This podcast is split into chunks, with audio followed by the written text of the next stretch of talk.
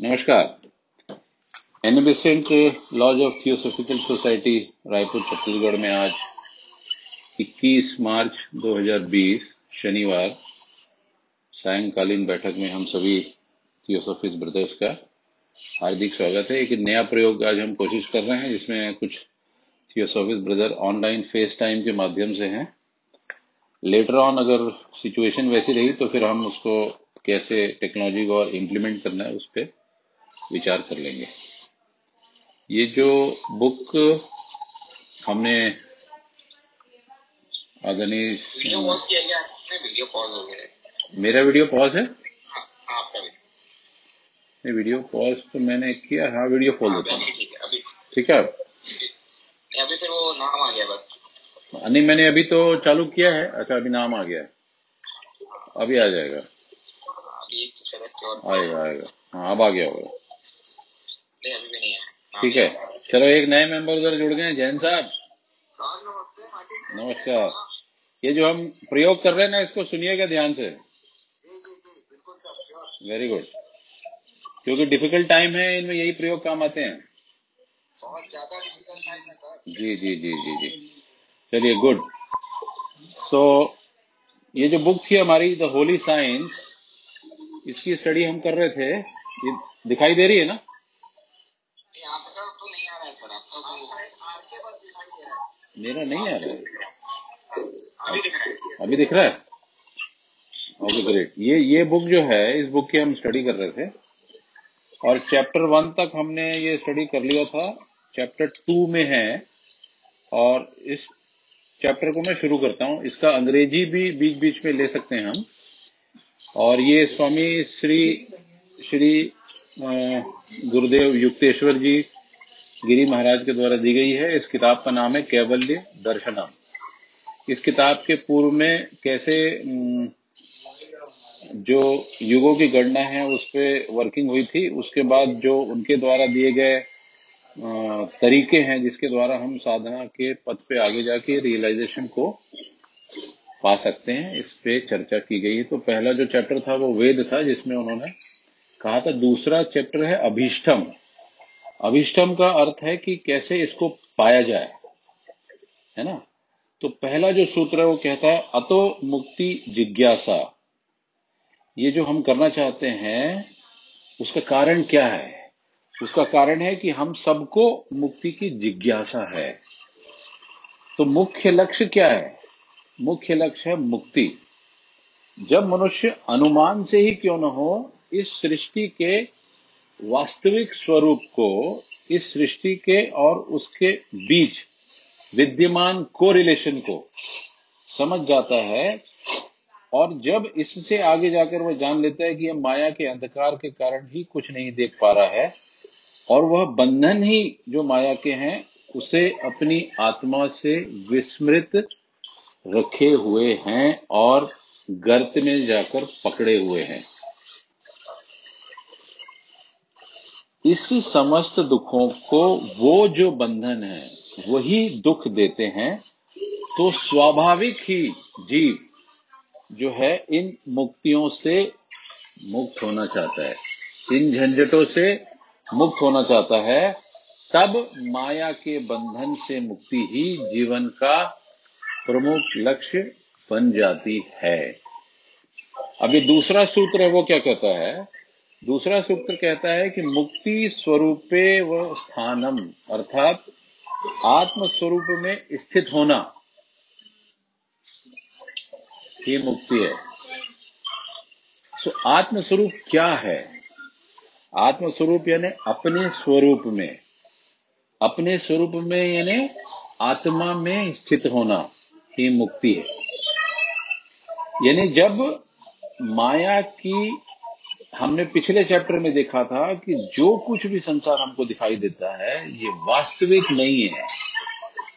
ये हमारे भाव के द्वारा उत्पन्न है।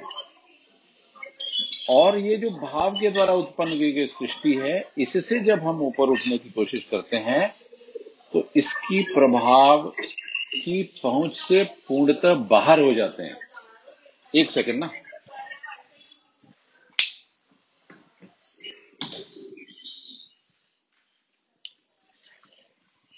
सॉरी, आवाज़ आ रही थी। किसी किसी के में, अगर किसी के यहाँ पीछे बैकग्राउंड होगा तो उसको ज़रूर कम करने की कोशिश करिएगा। हाँ आप म्यूट कर दो। हाँ म्यूट कर दो। अपना अपना म्यूट कर सकते हो आप। राइट तो इस, जब मनीष जी म्यूट किया आपने अपना? कर दिया श्रीकांत जी म्यूट किया आपने? हाँ मैं तो हेडफोन है कोई दिक्कत राइट आपने हाँ राइट ग्रेट अभी भी लेकिन there is some sound which is coming so cross check okay sound आ रहा है सर कहीं से एकदम साउंड आ रहा है। आ रहा है। मनीष जी? सर पूरा म्यूट है। नहीं म्यूट मतलब आप अपने स्क्रीन पे जाके म्यूट कर दो सो दैट आप जो बोलते हो मुझे सुनाने दे।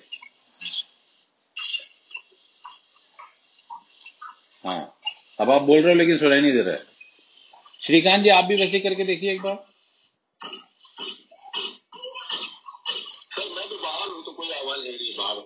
कोई आवाज़ नहीं है। विकास जी आपका? चलो एनीवे मेरी आवाज़ आ रही है ना क्लियर आपको सबको? बिल्कुल बिल्कुल बिल्कुल। राइट ग्रेट सो हम ये थे कि आत्मस्वरूप में स्थित होना ही मुक्ति है। जब मनुष्य मा, माया के इस भाव उत्पन्न द्वारा जो सृष्टि है उससे ऊपर उठता है तो वो इसके प्रभाव की पहुँच से पूर्णतः बाहर हो जाता है और वो बंधनों से मुक्त हो जाता है और अपने सत स्वरूप अर्थात अनंत परम तत्व में स्थित होता है। अब ये ये कैसे होगा? आत्म स्वरूप में जाने का तरीका क्या है? तो आत्म स्वरूप में जाने का तरीका हमने देखा है कि हमको हमेशा सांसों के साथ रहना है। गहरी साँसें हमेशा लेनी है। सांसों के साथ जितना आप जीते हो, ख्याल से कुटस्थ में रहने की कोशिश करनी है। जब आप ख्याल से कुटस्थ में रहने की कोशिश करते हो तो आपके विचार इधर उधर डेविएट होना बंद हो जाते हैं। आप कचरा बिल्कुल ग्रहण नहीं करते हो और अपने में स्थित होने की ओर अग्रसर होने लगते हो। तीसरा सूत्र। तीसरा सूत्र कहता है कि तब सभी क्लेशों का निवारण और परमार्थ की सिद्धि होती है। मुक्ति ही मोक्ष है। यह मुक्ति प्राप्त करने पर मनुष्य सभी प्रकार के क्लेशों से मुक्त हो जाता है। हृदय की, उसके हृदय की सारी आकांक्षाएँ पूर्ण हो जाती है और जीवन का मुख्य लक्ष्य प्राप्त हो जाता है। ना हृदय की आकांक्षा क्या है? हृदय यानी कि हमारा अनाहत चक्र। अनाहत चक्र की मुख्य आकांक्षा क्या है? अनाहत चक्र की मुख्य आकांक्षा है उस कॉस्मिक साउंड के साथ एक हो जाना। So that your heart chakra should match with your Vishuddhi Ajna and सहस्रारा। वो हमारे हृदय का सबसे मुख्य लक्ष्य है। बाकी सब लक्ष्य दिखते ज़रूर है, नहीं। चौथा सूत्र। अन्यथा यानी इतरत्र अपूर्ण काम जन्म जन्मांतर व्यापारी दुखम अगर आप अपूर्ण कामनाओं से रह जाते हैं तो जन्म जन्मांतर में आपको दुख प्राप्त होना अवश्यम भावी है। नाउ क्वेश्चन अराइजेस कि हमें दुख होता क्यों है? क्वेश्चन अराइजेस इमीडिएटली कि आखिर दुख क्यों होता है? तो उसमें स्वामी जी ये डायरेक्शन देते हैं हमको कि जब मनुष्य बाहर की बॉडी से या अपने स्थूल बॉडी से एक हो जाता है, एकात्म होकर रहता है और स्थूल को ही अस्तित्व समझने लगता है मतलब अगर संसार को अस्तित्व समझने रखेगा तो उसकी जीवात्मा बाहर स्थित होती है, अंदर स्थित होने के बजाय। तब हृदय की इच्छाएँ अतृप्त होना ज़रूरी है, और उसके कारण, उस अतृप्त का कारण खलना ज़रूरी है। उसके कारण बार बार माया के अधीन रक्त और मांस का शरीर धारण करना जीवात्मा को ज़रूरी हो जाता है और जो जीवात्मा फिर ये रक्त और मांस का शरीर धारण कर बार बार इस संसार रूपी रंगमंच पे आती है। न केवल वर्तमान परिस्थिति में, बल्कि जीवन में, भविष्य में भी जीवन और मृत्यु के बार बार दुख उठाने पड़ते हैं। क्यों उठाने पड़ेंगे? जीवात्मा स्थूल के साथ एकात्म बनाएगी तो। इसीलिए थियोसॉफी कहती है we are not bodies we are souls we are not bodies we are souls तो सूत्र पाँच और छह। क्लेशो विद्य मात्रक और छठवा है, भावे भावो भावे भाव इत्यंत बोधो विद्या। यानी क्लेश अविद्या से उत्पन्न होता है। भाव में अभाव और अभाव में भाव, इस प्रकार का बोध ये अविद्या है। कितनी पते की और मार्के की बात है कि संपूर्ण क्लेश इस जीवन में अविद्या से उत्पन्न होता है और अविद्या कैसे उत्पन्न होती है? भाव में अभाव। और सारे प्रकार के अभाव में भाव रखना। और उसका बोध, वो अविद्या कहलाता है। जी? Bhav means attachment right Swami ji ने यह कहा कि जितना बाहर दिखाई देता है, वो सारा का सारा भाव है। तुम्हारी फीलिंग है एक्चुअल में नहीं है। जो रियलाइज्ड है, वो समझ जाता है कि स्थूल कुछ भी नहीं है। सब कुछ लिक्विड है, सब कुछ एनर्जी है, सब कुछ चेतना है। ठीक है? इसलिए बाहर की विद्या, जो कि अविद्या है, अब अविद्या क्या है? अविद्या वो है जो अस्तित्व में नहीं है, लेकिन दिखाई देती है। सो जो हम देख रहे हैं, ये बिल्कुल ज़रूरी नहीं है कि ये सत्य हो। और उसके अस्तित्व के बारे में भ्रांत धारणा पाल लेना, कि हाँ, ये है अविद्या है। अविद्या अगर होगी तो मनुष्य ये सोचता है कि जो कुछ है, वह स्थूल जगत ही है। मतलब मटीरियलिस्टिक वर्ल्ड ही सब कुछ है और उसके पार कुछ भी नहीं है।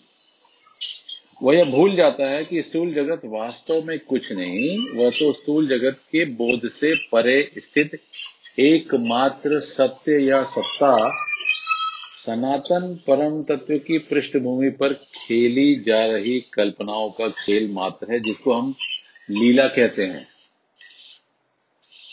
उससे ज़्यादा कुछ नहीं है। और ये अविद्या न केवल दुख है क्लेश है, बल्कि मनुष्य के सारे क्लेशों की जड़ भी वही है। इसलिए उपनिषद भी कहते हैं ना कि अविद्या को हटाओ और परम विद्या की ओर चलो। अब सूत्र सात से बारह।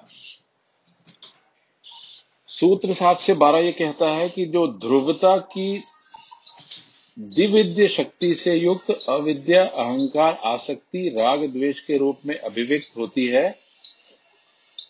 अब वो कैसे अभिव्यक्त होती है ये? तो हमने एक डायग्राम देखा था पिछली मीटिंग में। मैं वापस पलट के आपको शो करता हूँ। वो ये वाला डायग्राम था राइट इस डायग्राम में सत्य ऊपर है चित्त और आनंद उसके नीचे है। उसके बाद पाँच चीज़ों से, पंचभूतों से पंच तत्वों से मिलके बुद्धि, चित्त और मनस ये बनते थे। ठीक है?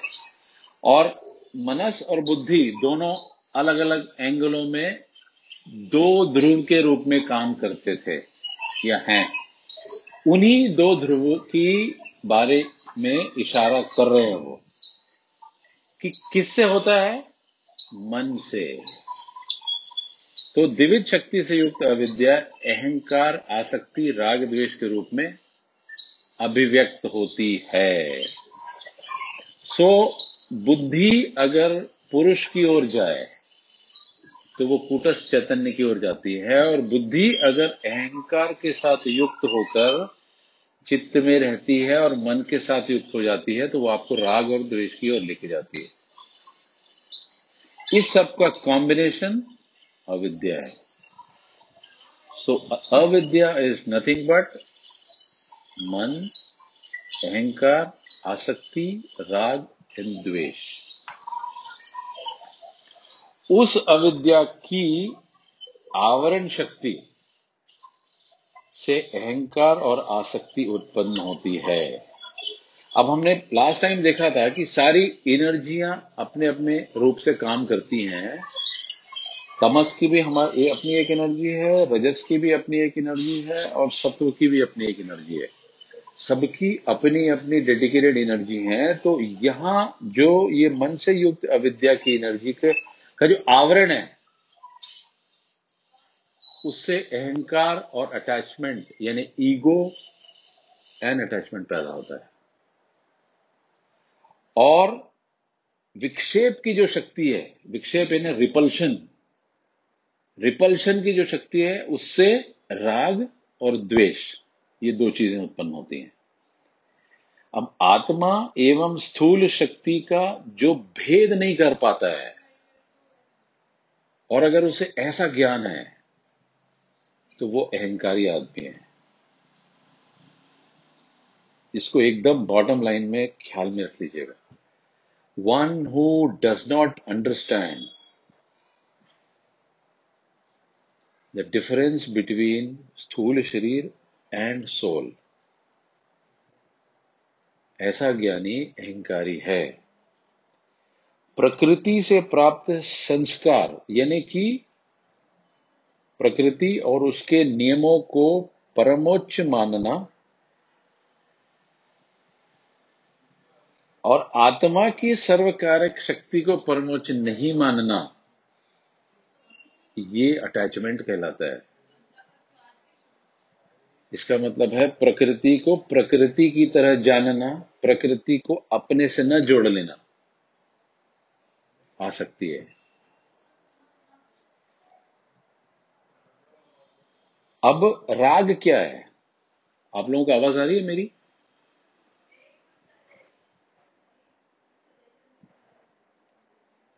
Are you getting my voice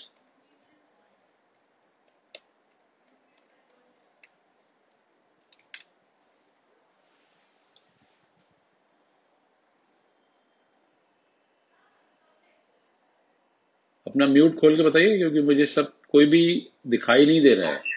आ रही है ना ग्रेट ग्रेट ग्रेट कोई बात नहीं। अब तृष्णा क्या है? तृष्णा की बहुत छोटी सी परिभाषा है बहुत ही छोटी सी परिभाषा है। ऐसे विषय ऐसे विषय जो नहीं राग और द्वेष में बचे थे ना हमारा मामला। जो विक्षेप की शक्ति है उसमें राग और द्वेष पे थे हम। तो राग क्या है? राग इज़ दैट एनर्जी जो आपको सुख देने वाले विषयों की अतृप्तता से उत्पन्न होगी। यानी आपको ऐसी कामना रहे कि मैं ये कार ले लूँगा तो मुझे सुख मिल जाएगा। है ना? मुझे हैंड सैनिटाइजर नहीं मिल रहा है इस डिफ़िकल्ट टाइम में। है ना? तो ये हैंड सैनिटाइजर जल्दी से मिल जाए तो मुझे सुख प्राप्त होगा। ऐसे सारे सब्जेक्ट्स जो आपको सुख देने वाले प्रतीत होते हैं, सबके सब राग है। तो द्वेष क्या है? दुख देने वाले विषयों के त्याग की तृष्णा। ऐसे विषय जो दुख देते हों उनके त्याग की तृष्णा द्वेष है। ना अविद्या सभी प्रकार के दुखों की जननी है। यह अविद्या समस्त क्लेशों की जननी कैसे है, इसे याद रखना होगा। और स्वामी जी कहते हैं कि पहले अध्याय में स्पष्ट किया जा चुका है कि अविद्या कुछ न होकर माया या अहंकार का एक व्यष्टिवाचक कण है, एक ग्रॉस एटम है।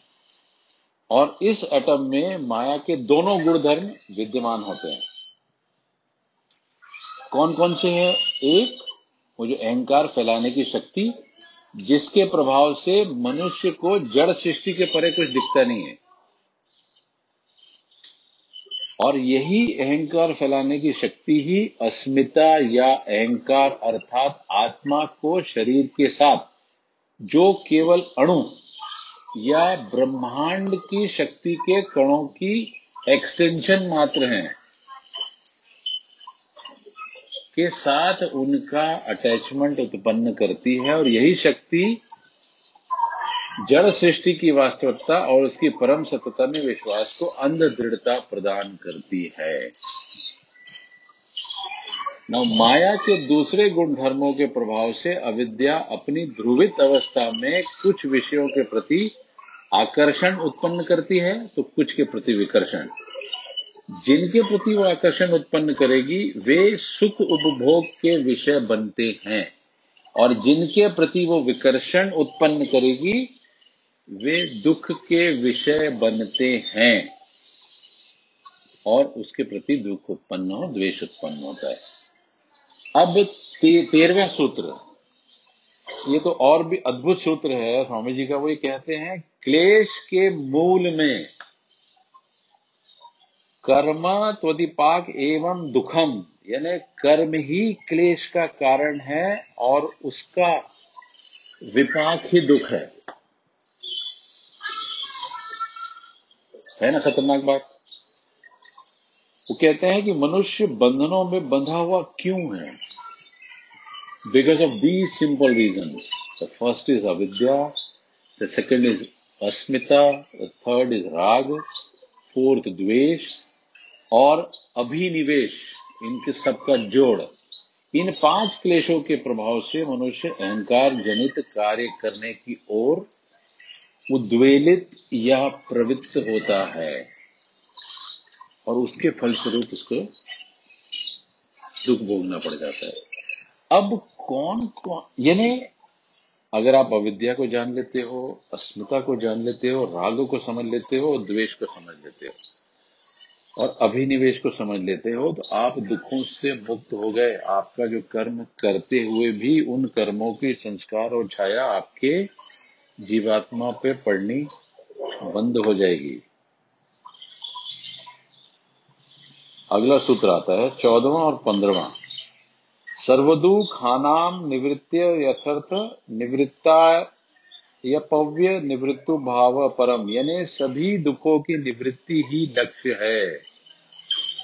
निवृत्ति में भी अनुवृत्ति का अभाव परम लक्ष्य है। यानी चित्त का परम लक्ष्य क्या हुआ? मनुष्य के लिए सब दुखों की निवृत्ति। ये चित्त का पहला लक्ष्य है। और सब दुखों का समूल नष्ट करना, ताकि लौट के आने की कोई संभावना न हो, ये परमार्थ या परम लक्ष्य है। होना चाहिए। अब 16 से 21वां ये कहता है सर्व काम पूर्णवते सर्वदो दुख में, दुख मूलम क्लेश निवृत्तिम तथा परमार्थ सिद्धि। और सचिदानंदम परमत्वम स्थिर काम, अठारवा कहता है, सदगुरु दत्त साधन प्रभावात चित्त प्रसाद एवानंदम।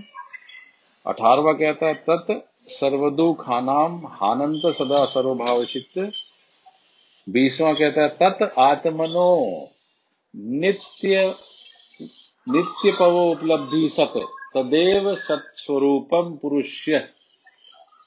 मतलब सब कामनाओं के पूर्ण होने पर सर्व दुखों के मूल और क्लेशों की निवृत्ति होती है, और तब परमार्थ की सिद्धि होती है।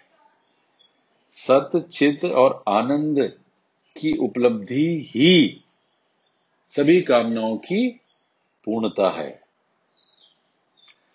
और सदगुरु के दिए गए साधन और उसके प्रभाव से चित्त की प्रसन्नता ही आनंद है। और चित्त सब दुखों का अंत, तत्पश्चात सब सदगुणों का उदय करता है। It means the purification of your breath and prana shuddhikaran is very important उसके पश्चात ही आत्मा की नित्यता के ज्ञान की उपलब्धि होती है और वो सत कहलाता है। ये तीन पुरुष का सच्चा स्वरूप है, सत, चित्त और आनंद। मज़े की बात है कि आनंद तो शरीर भी खोजता है और आनंद आत्मा भी खोजती है। तो पहला लक्ष्य यह होना चाहिए कि शरीर से आत्मा की ओर। तत्पश्चात आत्मा से सत की ओर। वास्तविक आवश्यकताएँ क्या हैं? मनुष्य को स्वभावतः ही सचित आनंद की नितांत आवश्यकता है और अनुभव होती है। ये तीन मानवीय चित्त की वास्तविक आवश्यकताएँ हैं। और इनका उसकी आत्मा से बाहर किसी चीज़ से कोई भी संबंध नहीं है। ये तो अपने खुद के स्वरूप में निहित गुण धर्म जैसी हैं, स्वरूप जैसी हैं, जैसा कि पूर्व के अध्याय में युक्तेश्वर जी गिरी महाराज ने स्पष्ट किया है। अब मनुष्य को आनंद की प्राप्ति कैसे होगी? जब मनुष्य भाग्यशाली होकर किसी सदगुरु की कृपा प्राप्त कर लेता है और उसकी शिक्षाओं का प्रेम पूर्वक पालन करता है और अपना सारा ध्यान अंतर्मुखी करने में समर्थ हो जाता है। तब वह अपने चित्त की सारी इच्छाओं को पूर्ण कर संतोष या सच्चे आनंद को प्राप्त कर सकता है। सर्वव्यापी चेतना कैसे प्रकट होगी? जब चित्त संतुष्ट होगा, मनुष्य जिस वस्तु या जिस भी विषय पर चाहे, उस पर सारा ध्यान केंद्रित कर पाएगा और ध्यान के उस विषय के समस्त पहलुओं का उसे आकलन हो जाएगा। अर्थात प्रकृति के सभी रूपांतरों में, जिसमें प्रकृति की आद्य अभिशक्ति या ओंकार और शब्द के सभी रूपांतरण शामिल हैं। उसमें निहित चित्त या चेतना। ग्रेजुअली उसमें प्रकट होने लगेगी। और उसकी धारा में तल्लून होकर मनुष्य को पश्चाताप होने लगता है कि मैं ये कहाँ फंस गया संसार में। और वह अपने ईश्वर, अपने सनातन परम पिता की ओर लौटना शुरू करता है। वह जहाँ से आया था। इस बात के लिए उन्होंने युहन्ना का एक 2.5 का जो प्रकाशित वास, वाक्य है, उस पे भी उसका उन्होंने ज़िक्र किया है। और वो कहता है कि इसीलिए उसे याद करो, जहाँ से तुम गिरे हो। और पश्चाताप करो कि हे परम पिता O the supreme God why you have sent me here this world I want to go back I want to go back और शाश्वत या अस्तित्व का कैसे ज्ञान होगा? मनुष्य को अपनी वास्तविक स्थिति तथा माया की इस सृष्टि के स्वरूप का जब बोध होगा, तब उसे सृष्टि पर पूर्ण सत्ता प्राप्त हो जाती है।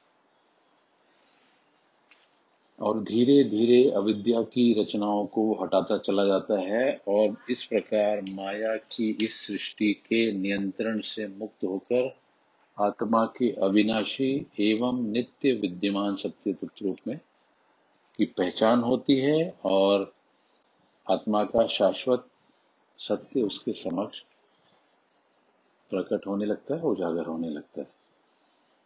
अब जो चित्त का मुख्य लक्ष्य है, न परमार्थ या परम लक्ष्य है वो कैसे प्राप्त हो सकता है?